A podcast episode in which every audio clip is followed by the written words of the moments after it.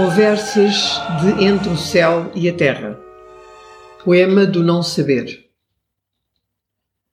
Nós não sabemos quem somos, ao que vimos, nem quem fomos. Caminhamos à deriva de um não saber, de uma intriga, urdida não se sabe onde, velada não sei por quem, e nessa dura cegueira buscamos esperançados outras almas como a nossa, qualquer coisa verdadeira que dê sentido à jornada. Às vezes lá vislumbramos um olhar, um gesto amigo, um sentir de estar contigo, sem motivo ulterior. Não sabemos o que chama. Às vezes, quem sabe, amor outras somente o choro do deserto interior. Não sabemos, não sabemos, mas sentimos o apelo e logo se ergue a lenda e logo se tece a teia que em seguida se desfaz. Somos cativos da venda para os mundos que há detrás do que somos. Não sabemos, não sabemos nós não sabemos quem somos, ao que vimos, nem quem fomos.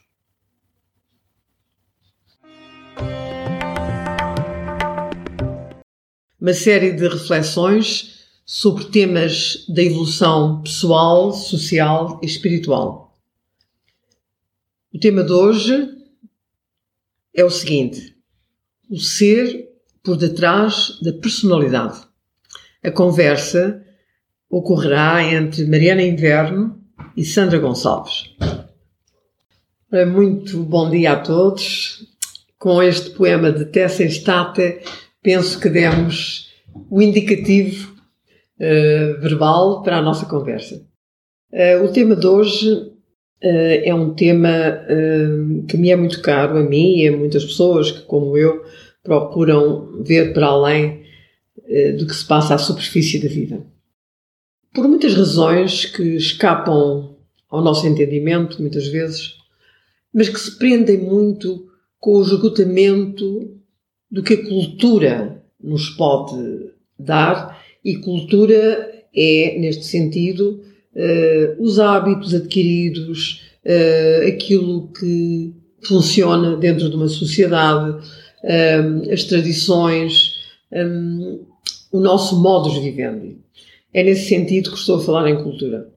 Portanto, talvez por esgotamento dos horizontes e das possibilidades que cada cultura oferece aos seus autóctones, àqueles que vivem dentro dela, um, o ser humano, em geral, uh, sente-se insatisfeito. Especialmente no mundo ocidental, e com um, o aumento de uma certa riqueza, aparente ou não, mas uma certa riqueza, o avanço da tecnologia e tudo mais, uh, nós vemos o perfil de um ser humano estressado, cansado, dividido, impossibilitado de aprofundar seja o que for, porque não há tempo e neste seja o que for, incluo a própria análise que é sempre necessária dos relacionamentos, do propósito da vida, da forma como o nosso tempo é emprego, etc. Ah, vemos este ser ah, quase destituído da alma, porque apresenta traços de robotização, a sobreviver à superfície das coisas e dos eventos e arrastado, arrastado por essas mesmas coisas e por esses eventos. Ora, eu disse, comecei por dizer que este tema me é muito caro porque eh, me observo a mim própria e me observei sempre através da vida e crescentemente mais. Vejo o que é que me torna feliz, ou seja, aquilo que traz um brilho especial aos meus olhos, o que me faz soltar a gargalhada, o que me traz alegria, o que me traz eurecas, de várias ordens. E tentei identificar o que é que está por detrás desses momentos, desses atos, dessas inspirações que conferem um brilho especial e é inesquecível, não é? Quando algo nos toca, toca a personalidade desta, desta forma, eh, torna-se inesquecível.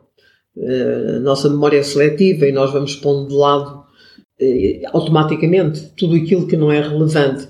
Mas estes momentos especiais, os tais do brilho, um, dos grandes afetos, uh, das grandes inspirações, das eurecas deste, desta vida, quedam-se, ficam connosco. Ficam na nossa memória.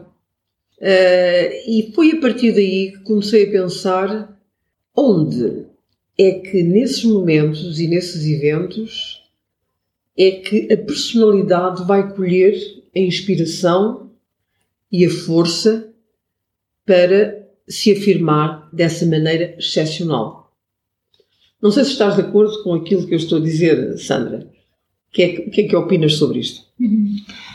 Eu tenho perguntas parecidas com as tuas. Um, para mim, passa muito por reparar na qualidade destes momentos. O que é que está presente aqui que não está? E tu falas do brilho e, e há essa impressão de brilho, um, que outras qualidades estão presentes? A ideia ou a impressão de que as coisas têm valor, uh, de que as coisas são sentidas mais profundamente, de que talvez estejamos a ver o mundo e a nós mesmos aos outros de uma forma mais real, mais completa, de que estamos mais vivos. Onde é que eu identifico isto na minha vida? Que momentos é que são uh, marcantes? Mesmo no dia a dia, quando eu olho para o meu dia, a qualidade do dia é sempre igual? Todos os momentos são iguais ou há nuances? O que é que eu preciso para reparar nisso? E, e, estas são perguntas depois muito importantes para mim, porque se calhar não é óbvio para onde é que eu me vou dirigir, nem como é que eu quero estar, nem o que é que faz isto aparecer, quanto isto vem de fora, quanto isto vem de mim. Um, e penso que isto tem a ver com aquilo que nós estamos a querer fazer aqui, que é uma investigação pessoal, mas também uma investigação em comum, e, e se calhar num espectro ainda maior, uh, sobre quem somos, sobre para onde é que podemos ir e, e como é que nós podemos uh, ajudar a construir estas pontes através de muitos assuntos e de muitas conversas. É verdade. Sim, há um conceito de expansão ligado a tudo isto. Um, é, quando, quando se olha para os momentos que tu mencionaste e que eu mencionei, a grande questão que se põe é a seguinte: onde é que a personalidade que, que se construiu durante a vida, não é? Uh, com as suas boas e malformações, não é? Uh, onde é que a personalidade vai colher um néctar especial que confere um perfume excepcional, que confere uh, uma qualidade rara a determinados momentos, a determinadas inspirações, a certas produções individuais. Eu penso, eh, mais do que penso, sinto, tenho que me reduzir à humildade de dizer, pois eu só posso falar daquilo que eu, como indivíduo, eh, percepciono, não é? Eh, portanto, eu sinto, mais do que penso nisso, que há um centro de força e de poder que está muito acima e para além do que é a minha personalidade uh, de, de ser encarnado aqui nesta terceira dimensão. Imagino e sinto, imagino barra sinto, que é que está numa outra dimensão. Quarta, quinta, talvez. E uh, posso lhe chamar muitas coisas uh, alma, essência, atma, sei lá. Uh, é uma questão de percorrermos as culturas e vermos o que é que cada pessoa chama, ou cada cultura chama, a essa flama interior, mas tão misteriosa, que está subjacente ao que cada um é, mas a que a maioria das pessoas não consegue ter um acesso continuado, suficientemente continuado, para que os momentos de brilho, de inspiração e de alegria emerjam na sua vida. Acredito pessoalmente que o propósito da nossa experimentação aqui na Terra, da nossa vida na Terra, que é uma residência muito temporária e muito limitada no tempo, eu queixo-me sempre da falta de tempo, quer dizer, acho que quando nós começamos a atingir um certo grau de maturidade e a perceber um bocadinho mais das coisas, hora de ir para a cama, não é? E, e, pronto, e lá nos vamos embora. A vida humana ainda é muito curta na Terra. Precisava que tivesse assim umas centenas de anos já para que uh, a experimentação pudesse ter outra abrangência uh, e outro alcance. Mas este é o que temos, não é? E quando chegamos aos 100 anos, e às vezes num estado já miserável, uh, é uma grande sorte aqui neste momento.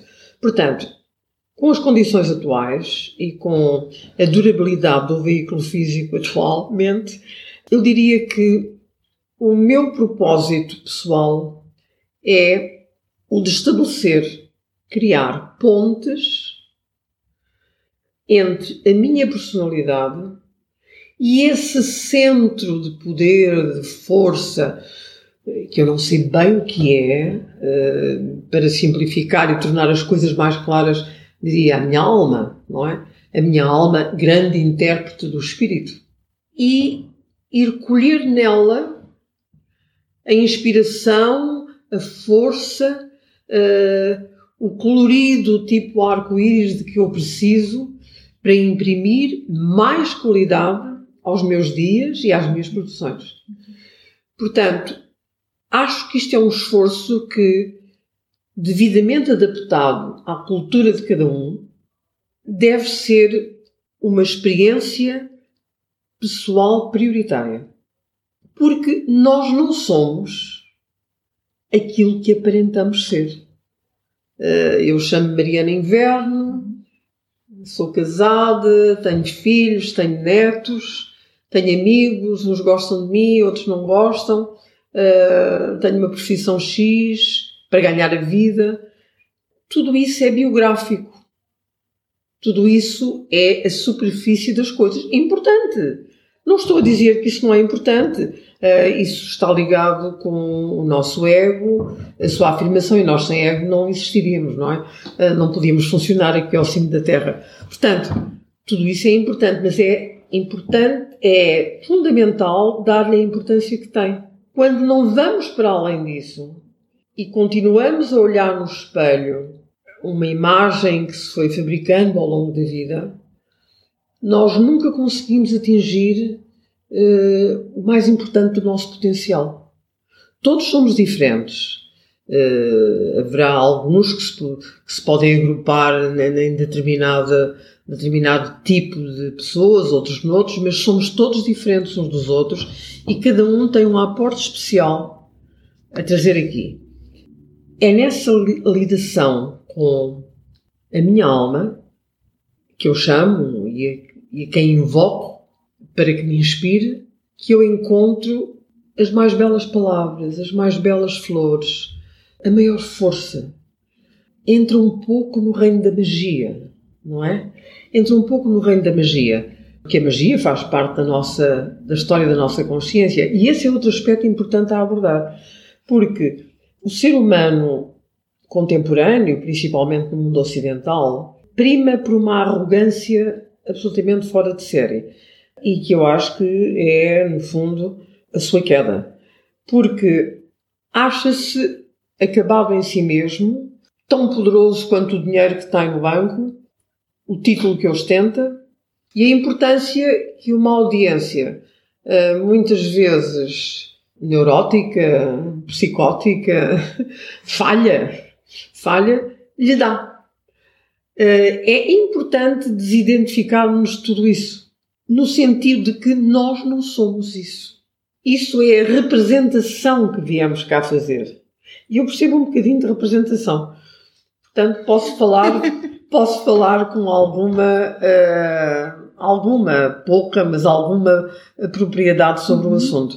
Um, no fundo, somos todos atores, não é? Já o, o, o bardo, o grande bardo Shakespeare dizia, não é? All the world is a stage and we are all uh, merely actors.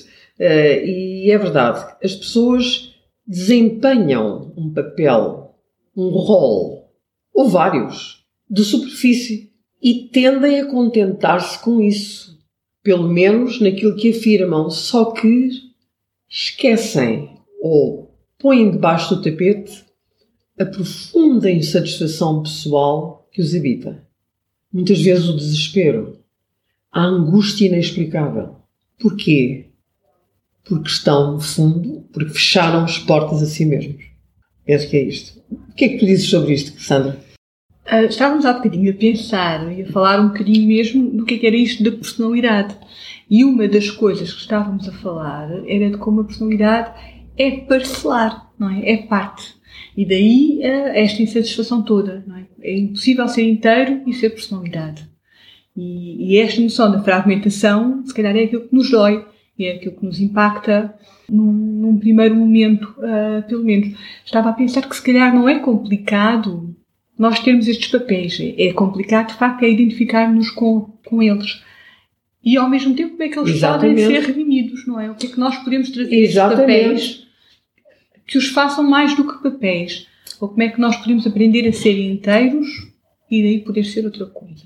Eu também acho, eh, estou de acordo com isso. Quer dizer, o problema não é o papel, né, ou os papéis, os vários que as pessoas aqui têm. Todos nós somos agentes, há aqui um agenciamento de missões, eh, tarefas, papéis a cumprir, mãe de família, pai de família, presidente de um país, uh, ditador não sei noutro, uh, etc. Prostituta, escrava, sexual, etc. Há uma série de agenciamentos que nós cumprimos. Mas o fundamental neste exercício, eu acho, é percebermos exatamente o que tu disseste.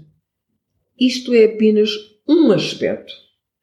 É parte da experimentação que estamos a levar aqui a cabo na Terra, em que circunstâncias várias, entre as quais se vê o condicionamento da educação, eh, da cultura local e não só, e global, não é? Tornou-se muito global, eh, o avanço tecnológico, etc. Aquilo em que tudo isso, eh, o que é que tudo isso conferiu à nossa personalidade? A personalidade é o conjunto das características que um ser humano vai adquirindo através da vida e através das quais funciona. Funciona uh, no trabalho, funciona nos relacionamentos de amizade, funciona no amor, funciona como pai ou mãe de família ou como pessoa sozinha. Essas são, são, são essas características funcionais. Agora, o importante é pensarmos que e percebermos que isso é apenas parte do todo que nós somos e nós não sabemos quem somos. Não é? Nós não sabemos, não conhecemos o legado que trazemos. Uh, eu não vou aqui entrar em discussões sobre reencarnação, nem nada disso. Até porque acredito que, no fundo, isto é tudo uma unidade da qual saem diferenciações. Portanto, eh, deixo isso ao critério de cada um. Todas as crenças são boas desde que sirvam às pessoas bem, não é? Mas pegar na personalidade, olharmos para nós, percebermos como é que atuamos, o que fazemos e o que é que cada um dos aspectos da nossa atuação nos causa. Incómodo, prazer, alegria, inibição, eh, medo, é o princípio. E daí partirmos para essa invocação do centro de poder que nos habita e que está tão velado, tão velado, tão velado é? E nós sabemos, não é? Quando nos arriscamos. Uh, aqueles dois terapeutas, o Brian e o Ralph, que se calhar várias pessoas que vão ouvir isto uh, se lembram deles, que nos propunham nos workshops um exercício que parecia assim uma coisa muito inofensiva e muito levezinha. Eles punham as pessoas a par, como nós estamos aqui, frente ao outro, e, e à vez tomávamos uh, papéis. Então, uh, à vez uma pessoa ou perguntava ou respondia até ao fim. Ia perguntando sucessivamente uh, quem és tu? Outro respondia. E qualquer que fosse a resposta, nós voltávamos ao quem és tu. E poderemos estar 5, 10 minutos nisto. E pode ser interessante as pessoas experimentarem o que é que isto, o que é que acontece. Porque há padrões que nós identificamos aqui. E há qualquer coisa que começa a acontecer no princípio e há qualquer alteração que vai acontecendo a seguir. É verdade, é verdade. Eu também fiz alguns exercícios desses no passado e, e realmente eh, é espantoso onde se chega. Eh, para estes exercícios é importante nós termos fé naquilo que sentimos. Que é a coisa que falta normalmente. A pessoa duvida, ah, é a minha imaginação. Mas o que é a imaginação? Não é? Uhum. O que é a imaginação? Eu, por exemplo, posso contar aqui um, um exercício que fiz bastante no passado. Mas a primeira vez que o fiz, fiquei atónita com o resultado. O exercício uh, propunha-se levar a pessoa, através de alguma introspeção e meditação, etc., ao seu lugar de poder, não é? Para, no fundo, perceber quem é e onde se situa. Eu fui-me encontrar debaixo da terra, numa gruta hum, alta, era uma gruta alta, onde havia uma lagoa esverdeada e entravam uns raios de sol uh, por um orifício que devia existir ali a algures. E eu encontrei-me e identifiquei-me com uma espécie de figura de um monge franciscano cuja cabeça tocava no teto da gruta. Era tão alto, tão alto, que tocava no teto da gruta. E tinha os olhos do meu pai. Esse monge franciscano estava de pé, tinha aquelas sandálias típicas deles, não é? E apoiado no seu cajado, parecia incoerente dentro daquele espaço. E estava todo ele eh, coberto por devas, borboletas, fadinhas, uh, que saltitavam e iam de um lado para o outro. E que hum, ele não tinha reação, portanto, uh, aquilo era natural, eram com certeza acompanhantes habituais. Eu fiquei perplexa com isto, porque encontrei um ser do sexo oposto ao meu, um, portanto, um homem, com os olhos do meu pai, uma figura religiosa, que era demasiado grande para o espaço que habitava. E estava ligado muito ao mundo débico. Isto forneceu algumas pistas. E por aí comecei a perceber o porquê da minha insatisfação em muitos aspectos da minha vida, não é? Porquê? Porque, acho eu, eu não tinha construído ainda pontos suficientes entre a minha personalidade e a minha alma.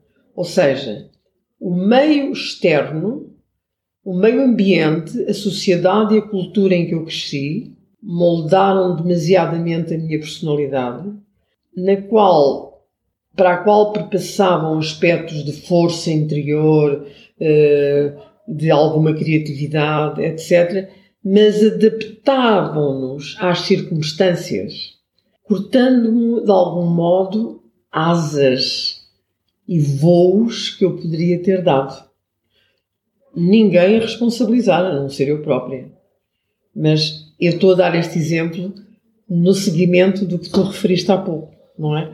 Que é muito importante acreditarmos no que vemos, por mais incoerente, incongruente, absurdo que pareça.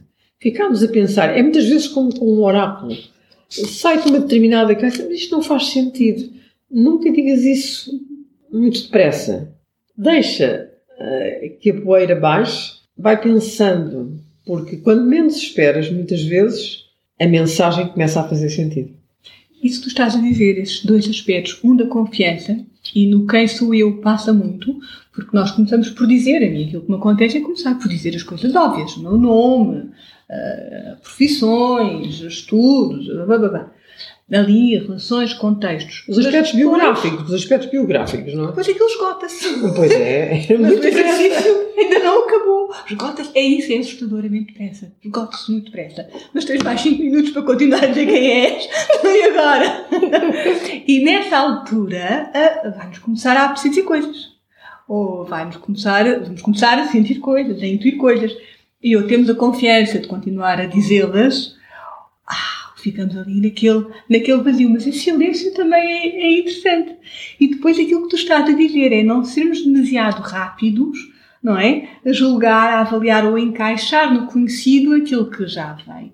Portanto, há aqui nestas pontes, não é? Uma ponte para qualquer lado, se a gente está interessado em chegar lá, há que ter alguma disponibilidade para ver o que vem. E o que vem não vem necessariamente nas linguagens conhecidas e tu estás aqui a explorar é que não vem é que não vem mesmo nas linguagens eh, conhecidas a não ser que esteja a ser fabricado porque também há esse falseamento, não é? Uhum. E temos que estar muito atentos. A nossa mente é muito hábil, muito hábil e facilmente dá a voltinha, não é? Mas isto, seja, também acho muito interessante, ou seja, tu, tu deste aqui uma volta. Eu pensei que falseado de várias maneiras, falseado socialmente, mas falseado antes de mais por nós mesmos. E não é por acaso que se fala, e talvez esse seja um dos papéis da educação, de como é que nós podemos ajudar-nos a nós e aos outros a fazer aquela coisa que as tradições já falam, que é não ser escravos das nossas emoções ou dos nossos pensamentos ou de. Não é? Exatamente. São muito bons, muito bons Exatamente. instrumentos, mas não são bons, bons comandantes, nem bons, bons chefes. Portanto, o que é que a gente vai fazer com eles? O que é que a gente vai fazer com isto? Temos aqui, de repente, temos um corpo, temos um contexto, temos emoções. Muito trabalhinho à espera. Muito trabalhinho à espera. Não vale a pena criar falsas expectativas às pessoas porque não há atalhos de nenhuma espécie para a evolução. Mas o que é certo é que quando a alma se começa a fazer sentir mais e mais e a imprimir na personalidade o seu fogo criador, há uma explosão. O ser, de repente, parece que há magia na sua vida. As coisas multiplicam-se, uh, há milagres eh, porque as leis conhecidas foram transcendidas. As leis da lógica, as leis do retorno conhecido, não é? Foram transcendidas. Porquê? Elas só podem ser transcendidas pela alma, pelo fogo da alma, por aquilo que a alma imprime na personalidade. Uh, e quando a personalidade, à medida que a personalidade se vai aproximando cada vez mais da alma, cada vez a funcionar mais em função do que a alma lhe dita, do que a alma traz, porque a alma vai colher no espírito, vai colher no espírito e quanto mais a personalidade cumprir aquilo que, há, que são os impulsos da alma, mais livre essa alma está para ir colher no espírito e trazer mais e mais fogo criador. Eu, pessoalmente, hum, no tempo que me resta de vida, o que pretendo, pouco ou muito, ninguém sabe, ninguém sabe uh, o tempo que cá fica, mas aquilo em que me quero empenhar, uh, resolvidas as tarefas muito chatas da sobrevivência, é aplicar o pouco que eu possa saber e ser capaz de fazer a essa expressão da minha alma, a esse potencial que eu carrego dentro de mim. E aconselho isto a todas as pessoas, sejam quais forem as suas orientações na vida, as suas opções, etc. Escuta, escuta interna, tentativa de compreensão do que se passa, do que está por detrás da tristeza, da insatisfação, uh, do desvario, da, da fuga à vida através de drogas, uh, através de um sexo completamente desvairado e libertino, que é muito comum na nossa sociedade, infelizmente, hoje em dia, procurar. Eu acredito, e só posso deixar aqui essa afirmação que eu sei que vem da minha alma. Todos os milagres são possíveis quando a alma consegue furar as paredes da personalidade e imprimir-lhe o seu perfume, o seu néctar, a sua maravilhosa luminosidade. Eu, se calhar, ia convidar-te a falar um bocadinho uh, daquela questão do palco que estávamos há bocadinho aqui a experimentar, porque tu estavas a falar disto tudo agora e a imagem que me veio foi de um cristal. E, e brincando com a ideia de reencarnações, eu fiquei a pensar que aquilo que tu me estavas a dizer de experimentar vários personagens era o caso um bocadinho como se tivessem várias reencarnações ou várias encarnações numa só. Bom, é assim, hum, eu só posso falar daquilo que intuo, nada disto tem um selo de absoluta veracidade. É, é honesto da minha parte, estou a falar com toda a sinceridade, mas não quer dizer que seja nenhuma fórmula acabada.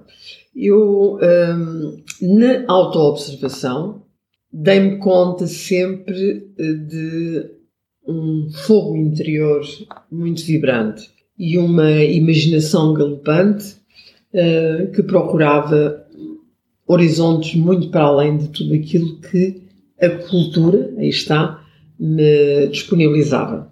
Há impulsos que vêm com as pessoas, não é? Nós observamos um bebê pequenino, começamos a ver a sua personalidade, a sua persona a começar, pouco a pouco, a personita, como ele chama, a, tomar, a tomar contornos e, e vemos que são todos diferentes, não é? Eu penso que nessa idade tão tenra, ainda tão próximo do divino, do sagrado, as crianças uh, são muito sinceras. São muito sinceras e os impulsos que a gente lhe vê, estou a falar de crianças que estão a desenvolver-se num meio mais ou menos normal, não é regular, uh, porque não vamos agora aqui hoje tratar dos casos uh, extremos pronto, e altamente trauma traumatizantes. vemos esses impulsos. Ora, isto demonstra que cada criança traz consigo impulsos em determinadas direções. Traz capacidades potenciais diferenciadas de uns para outros, não é? Numa família, tu podes ver uh, irmãos brilhantes intelectualmente, mas completamente fechados ao espírito, por exemplo, e outros místicos. Uh, e foram todos educados mais ou menos da mesma maneira. Mais ou menos. Nunca nada é igual. Mas mais ou menos da mesma maneira. Portanto, observei sempre em mim determinadas características para as quais eu não conseguia encontrar uma representação na minha vida aqui na Terra. Uma representação adequada. A representação ia arranjando, não é? Sempre arranjei, pois sempre fui vivendo e sobrevivendo. Havia dentro de mim, houve sempre alguma coisa maior que eu. Daí a minha paixão por este tema. Ora, este maior que eu refere-se o quê? Àquilo que eu vou conseguindo ser, aparentar ser aqui na Terra. Há qualquer coisa, e como eu, imagino que as outras pessoas em geral, não é? Umas de uma forma, outras de outra, eh, porque somos todos diferentes, mas há algo que nos habita extraordinariamente precioso e poderoso completamente desafiante das leis humanas na Terra, capaz de todos os milagres, se a alma não é pequena. não é? Se a alma não é pequena. E o, o, o que acontece é que nessa autoobservação eu sempre me dei conta que me entediava facilmente. Ou seja, o padrão das vidas tende a ser repetitivo no dia a dia a mesma lenga-lenga, as mesmas coisas a fazer, e algumas delas não nos agradam nada, mas têm que ser feitas, as mesmas pessoas, e muitas vezes pessoas muito encapsuladas, como nós mesmos, não é? Que também não sabem quem são, também não construíram essas pontes com a sua alma, e que de vez em quando dá um vislumbre e tal de quem se é, mas que estão ali enclausuradas numa numas tarefas, nos diplomas, uh, numas importânciazinhas uh, que são patéticas, realmente. Sentia isso e dizia, mas como é que eu me vou preencher?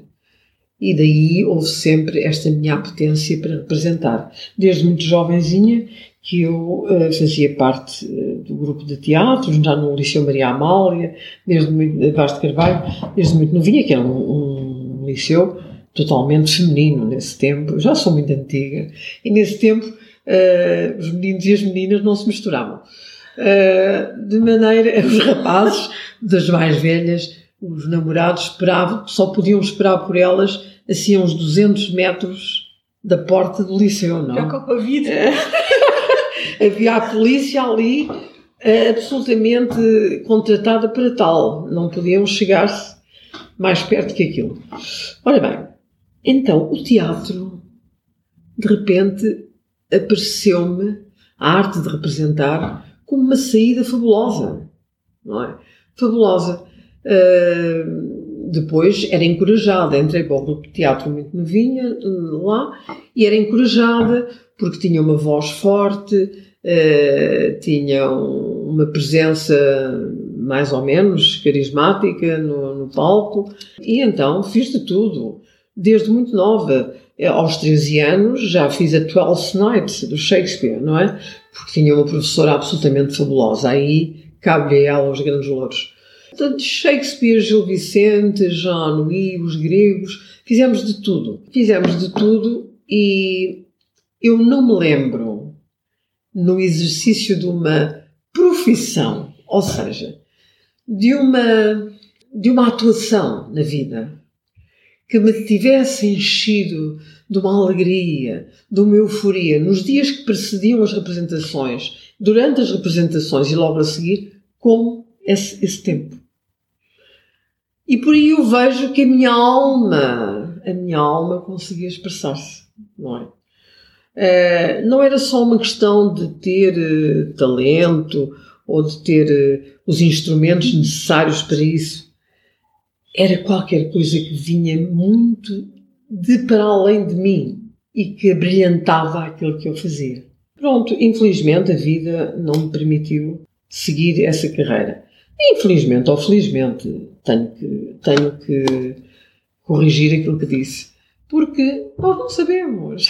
Lá voltamos ao poema da, Tessa Estate. Nós não sabemos. A vida acaba por ser sábia e a gente na minha vida que me impediu de ir para o teatro, para o qual eu tive uma oportunidade, e que foi a minha mãe, e uma boa oportunidade, talvez fosse esse um dos papéis mais importantes que ela tinha na minha vida, não é? Eu não sei.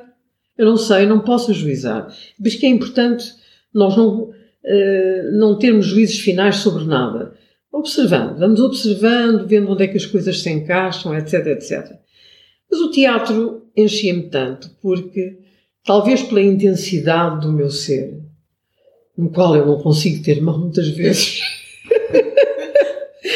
uh, pela intensidade do meu ser, eu encontrava nesses diferentes personagens que, que eu representava um alívio. Era uma coisa diferente, era alguém diferente e, acima de tudo, era uma atmosfera completamente diferente da vidinha de superfície. Almoço, jantar, fins de semana, paizinhos, irmãos, Não, aquilo levava-me muito para além de tudo isso. Poderão dizer era ilusão, não sei, acho que não. Acho que não, porque essa, a, a memória dessa alegria e dessa satisfação permanece em mim até hoje. Agora, tenho humildade suficiente uh, para estar consciente da minha ignorância sobre o que são os caminhos da vida e perceber que poderá ter havido uh, realmente uma razão de ser maior que eu, maior que uh, a vida aparente, maior que tudo isso, para que aquele agenciamento tivesse tido que ocorrer e me tivesse desviado noutro sentido. É possível, não sei. não sei. Mas penso que o representar uh, correspondia, no meu caso, a um aquietar dessa insatisfação e desse tédio que eu sentia perante uh, a vidinha igual todos os dias, não é? Eu fico a imaginar isto, não é? O que é que é dar voz? Dar voz a vários aspectos, a várias personagens, várias, várias vidas, mas também hum, a outras maneiras de pensar. Porque às tantas aquela criatura deve pensar de uma maneira completamente diferente. Completamente. Deve ter sentimentos que não são admissíveis, não sei onde. De repente é possível ser aquilo tudo. E quão apaziguador deve ser nós podermos estar a fazer aqui uma espécie de psicodrama, não é? Dos nossos vários aspectos, a nossa sombra e a nossa não sei o quê. Ou melhor, já nada é sombra. Porque ela está toda trazida para a luz. Absolutamente. E está toda aqui. é? E o que, é, que- o que é que traz? Eu fui o diabo, eu fui o diabo em Gil Vicente. Mas que liberdade diabo. é poder ser o diabo. Poder ser o diabo. Isto é como Exatamente, é verdade. Aliás, eu nunca gostei muito das fadinhas cor-de-rosa, não é? Eu gostava muito mais das bruxas, não é? As bruxas eram mulheres poderosíssimas, não é? E que não tinham aquela patina de Barbie, não é? Que as, eh, pelo menos na nossa cultura, as fadas têm. Claro que, eh, tendo uma certa consciência do mundo dévico, não vejo nada às fadas assim hoje em dia. Mas quando era criança, pois, eh, comprava o que me vendiam, não é? E pronto, e é isto realmente. É o que tenho a dizer sobre a representação, não é? Mas no fundo, como já disse há bocado, a representação é muito parte de- da atuação das personalidades em geral. Andamos todos aqui a representar, a desempenhar papéis. E andamos também a reagir. Andamos e a algo do re- que tu estavas a dizer também é quando eu estou assim tão alegre, quando isto entusiasma muito porque eu sou um motor, porque eu estou a agir e não só a reagir. E tem Exatamente. aqui uma função hum, de iniciador, de, de criador, de, de- é? Então, que aspectos são estes? Lembra-me aquela, aquela, aquela, aqueles estudos primeiros, quando a malta andou à procura das localizações no cérebro de várias coisas, e havia alguém que dizia, agora não me lembro quem, que eu encontrei localização para tudo, menos para a vontade e para a consciência. e estas questões da vontade e da consciência, de onde é que elas estão, e quais são as nossas vontades mais íntimas, Íntimas. e consciências mais íntimas, podem ser, se calhar, pistas muito importantes quando nós estamos à procura de. Absolutamente, mas para isso é preciso cavar, não é? E cavar exige coragem, exige determinação, não é? E que é algo que a nossa cultura não incentiva nas pessoas. Infelizmente, as pessoas são, são estimuladas no sentido da obediência, da carneirada, de seguir o exemplo. Foi sempre assim. Os pais, os filhos, a sociedade, a respeitabilidade, eh, limites. Ora, tudo isso é contrário à criatividade. Por isso é preciso coragem e determinação para a tal, tal cavar, não é? Estávamos aqui a dizer que, que tivemos, tivemos ambas ali o Bill Bryson ali em casa e, e ali falando aqui de várias épocas e de várias maneiras, não é? De como em, em- ou, ou era estimulada esta criatividade ou não era. E nós estamos neste momento agora, não é? Estamos a pensar temos aquilo que é preciso. Ou seja, nós que andámos aqui a seguir eh, um bocadinho e a reagir um bocadinho, parece que tivemos aqui um momento, quando ficámos primeiro confinados, em que sentimos muito impulso, ou espaço, ou as duas coisas, para, para, para sermos capazes de agir, e neste momento estamos assim um bocadinho numa terra de ninguém, sem saber muito bem se corremos riscos, se agimos, se reagimos. Eu acho importante ir um bocadinho atrás e pensarmos que a história da consciência humana, da construção da consciência humana, é uma história longa e que tem muitas etapas. Começamos aqui na Terra, em princípio, por ser seres inconscientes, completamente fundidos quase com a natureza. Depois tivemos o animismo, a magia, eh, através das diferentes culturas, passámos pela devoção era medieval, a devoção só a Deus. Antes disso, a mitologia, não é? E os, os vários deuses, etc. Depois passamos para um Deus só. E depois a modernidade, hum, a revolução industrial, agora a revolução tecnológica, eh, o racionalismo crítico.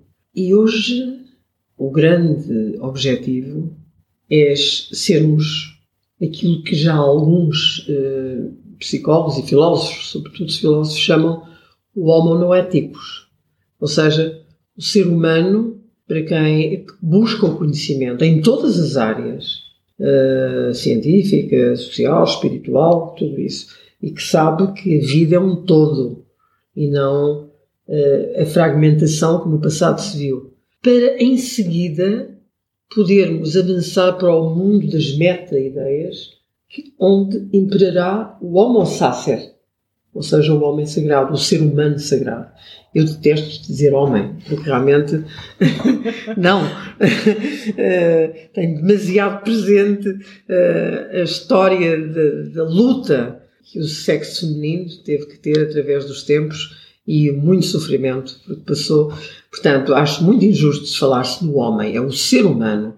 Ser humano que tem dois géneros dentro dele, não é? Pelo menos, agora há muitos géneros, mas enfim, pelo menos basicamente tem dois géneros, homem e mulher. E portanto é o ser humano. E quando digo homem e mulher, digo todos os outros géneros, não é? Já não me entendo nada com esta história dos géneros, porque há tantos, tantos, tantos no mundo já. Na América falam-se mais de 100 ou não sei quê. Não sei. Bom, mas isso é para outra conversa. Pensando na consciência, na história da construção da consciência, temos que compreender que nós carregamos com tudo isso em nós. E que, como eu me queixava há bocado, as nossas vidas são demasiado curtas, portanto, talvez por isso nós estejamos tão velados, não é? Porque senão endoidecemos. São demasiado curtas e nós não conseguimos ver com acuidade uh, o que é que se vai seguir. Eh, podemos falar destes impulsos, do que queremos fazer, etc, etc. Portanto, penso que temos que ir ao passado buscar o melhor, aquilo que serve a continuidade da construção. E não, por e simplesmente, eh, descartar tudo quanto se passou antes, dizer, não, agora é que nós é que sabemos. Não. Lá está a velha história. Nós caminhamos até aqui, não é? E somos a súmula de tudo isto. Há dias ouvi com muita emoção a Kamala Harris, a senadora que foi que é vice-presidente eleita dos Estados Unidos, falar em algo que eu senti desde muito cedo na minha vida. Eu, ela dizia, eu caminho hoje e estou de pé sobre todas as mulheres que vieram antes de mim que sofreram, que se sacrificaram, que foram humilhadas, inferiorizadas, que não tiveram oportunidades para se educarem, para votarem, para interferirem, para terem uma palavra a dizer sobre os seus destinos. E hoje eu estou aqui e quem me dera que a minha mãe pudesse ver o lugar onde eu cheguei. Eh, e eu emocionei-me profundamente sobre isso porque essa é a minha posição na vida. É isso que eu sinto que é verdade. Eh, basta pensar na minha mãe, nas minhas avós, antes, para perceber a contribuição que essas mulheres extraordinárias tiveram para o ser que eu sou hoje, não é? Um ser inacabado, evidentemente, um ser em experimentação, um ser que procura evoluir e, sobretudo, expressar-se. Portanto, bom, é isto que eu tenho a dizer sobre o assunto. Não sei se quiseres eh, perguntar alguma coisa mais sobre o tema. Não... Sim, eu estava a pensar nisto, quer dizer, o, o quanto determinadas atmosferas ou momentos estimulam mais em nós a acomodação ou, ou a criatividade, não é? E às vezes ah, pois, o exatamente. que há entre uma coisa exatamente. E, e outra. É, é preciso compreender isto, é por isso que eu digo que eu falei na história da consciência, não é? A consciência foi-se estruturando, fazendo muitas etapas, etc. E, e, portanto, temos que compreender, historicamente falando, e a propósito do livro do Bill Bryson, uh, o que é que naquela altura uh, puxou uh, a história naquele sentido e não no outro, e por aí fora. Eu, por exemplo, vejo que determinados impulsos que chegam aqui à Terra, como por exemplo o que se passou nos anos 60 do, do século passado, o movimento hippie, e ainda mais para trás, por exemplo, a Revolução Francesa no século XVIII, por exemplo, traziam uma mensagem extraordinária. Uh, por exemplo, a Revolução Francesa, uh, liberté, égalité, fraternité. Grandes princípios, e olha para o mundo de hoje e vê quão, quão incompleto tudo isso está. Depois, uh, os hippies, make love, not war. Uh, pois, belíssimo, mas há uma houve uma incapacidade, porque a experimentação estava ainda no início, digamos assim, uma incapacidade para levar a cabo de forma completa e acabada aquilo que o projeto propunha. Desde o meu ponto de vista, não é? Uh, e penso que isto acontece hoje e vai continuar a acontecer. Isto que nos aconteceu a nós, esta aparente desgraça global dos confinamentos e dos coronas e por aí fora, tem com certeza eh, um propósito muito para além, muito para além das teorias da conspiração eu já não aguento em todo lado, não é? É evidente que eu não ignoro, há uma loja branca e uma loja negra no mundo, evidentemente. Mas nós temos que ter cuidado com a forma como disseminamos uh, este tipo de teorias, não é? Uh, a gente não gosta da cara de alguém ou quer provar uma tese que nos foi inculcada por não sei quem, uh, e então não se, não, não se poupam esforços para diabolizar e inventar teorias que realmente não nos levam a nada, consomem a nossa energia e tudo mais. Eu penso, ainda há dias, num, nos encontros que eu estou a frequentar levados a cabo pelo André Louro de Almeida, cujo conhecimento e sabedoria muito admiro, e muito respeito do trabalho que ele está a fazer neste momento, eh, ele dizia que o que se está a passar é grande demais, é abrangente demais, para se limitar a ser uma manobra de um governo mundial, sombra ou não, porque isto toca todos os cantos do mundo e toda a gente. Eh, e eu estou de acordo com ele, é verdade nós ainda não percebemos bem o que isto é. Está-nos a pedir enormes sacrifícios e, acima de tudo, o sacrifício da grande incerteza em relação ao futuro. Ora bem, aí é que vem o papel da alma. Chamar a alma. Pedir à alma inspiração e força para irmos encontrar o caminho através daquela parte mais espessa da floresta, como faziam os cavaleiros da tábua redonda, não é? Essa parte mais espessa da floresta, aquilo que se não vê, que se não conhece. E é na alma que nós podemos ir colher essa força e essa inspiração. Sabes que alguém me perguntava um dia destes o que é que eu achava, eh, qual era o propósito, precisamente, do, do, se há algum propósito, qual seria o propósito desta crise que nós estamos a viver. Eu não sou capaz, de modo nenhum, de fazer isto mas tenho uma maneira de olhar que é uh, o que é que nos fez falta é? durante este tempo. Então, se calhar é encontrar aquilo que nos fez falta e aquilo que nos fez falta, se nós começarmos a olhar para uma quantidade de coisas, é? a capacidade de comunicar de uma forma clara e de pensar claramente em termos científicos, porque isto tem sido uhum. um caos, não é? Uh, tem-nos feito a capacidade de pensar em termos económicos de uma forma justa e de uma forma a dar justo valor às coisas, Exato. que é um desafio também de sermos irmãos do nosso irmão. E ficou muito claro tudo isto. Então, se nós olharmos para aqui, já temos uma agenda Sim, suficientemente grande é. e outras e outras. Vê, nós estamos, a humanidade está à beira de desastres climáticos uh, impossíveis de conceber, não é? Nós não sabemos o que vem aí. Tudo isto uh, tem a ver com a nossa incapacidade de lidar de forma sustentável com o planeta, mas não só, eu acho que não só. Tenho falado com alguns cientistas sobre o assunto, portanto isto tem a ver também com os ciclos cósmicos, com a atividade na superfície do Sol. Uhum. Uh, e, portanto, uh, pronto, é evidente que nós temos hábitos terríveis, uh, não há um respeito nem um entendimento da natureza e é importante com compreendermos o que é este templo, que é a Terra, que nós habitamos tão vastamente desconhecemos. Já não sabemos, os antigos sabiam os códigos secretos da natureza, não é? Eu lembro muitas coisas uh, das minhas avós que eram maravilhosas, não é? Na altura ensinavam-me, o sistema ensinava-me a olhar aquilo como superstição. Ah. E não era superstição, era conhecimento verdadeiro, sentido, natural, do que desses tais códigos secretos da natureza. Uh, elas sabiam, elas sabiam muito, sabiam muito. E as gerações seguintes foram esquecendo, incluindo a minha, não é? Portanto, é importante recuperar tudo isso. Sim, este confinamento, para mim, foi uma reviravolta extraordinária. Uh, e eu hoje uh, sei, eu sempre soube aquilo que eu queria, mas tenho uma determinação que não tinha antes mas estava mais conformada e hoje não estou. Hoje não estou.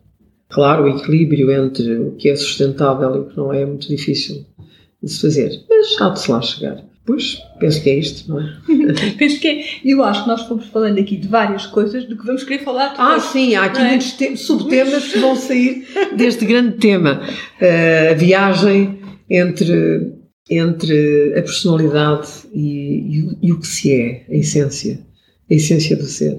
Olha, e tu achas que faz sentido aqui ou não fazermos aquilo que pensámos no princípio, se calhar queríamos ou não queríamos fazer, que era dizer um bocadinho de quem somos? Ah, pronto. claro, então começas tu, desta vez. Está bem, está bem. Está bem, está bem.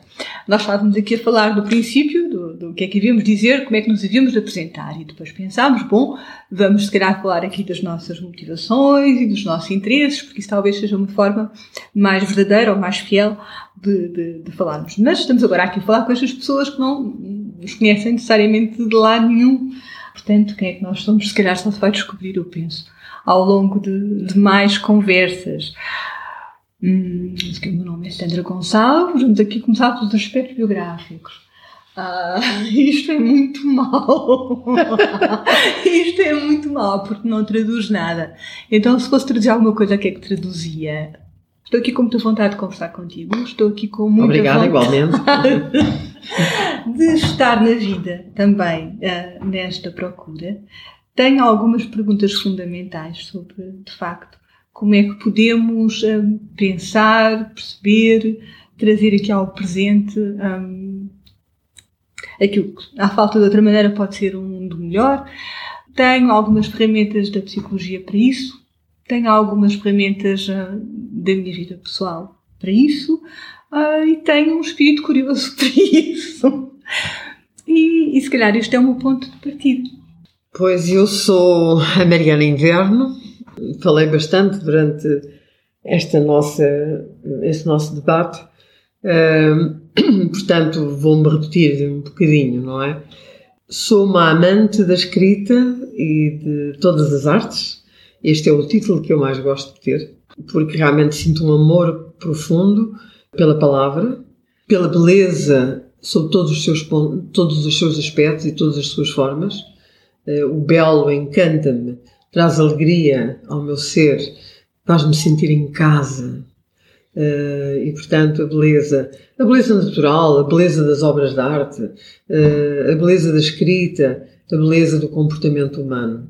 Quando, quando o comportamento humano se situa nas mais altas virtudes uh, da fraternidade, da sororidade, da, da compreensão, da misericórdia, da humildade, da interatividade entre todas as criações, não é? Uh, eu sinto-me, uh, e o talento se manifesta nessas áreas, eu sinto-me profundamente tocada e comovida.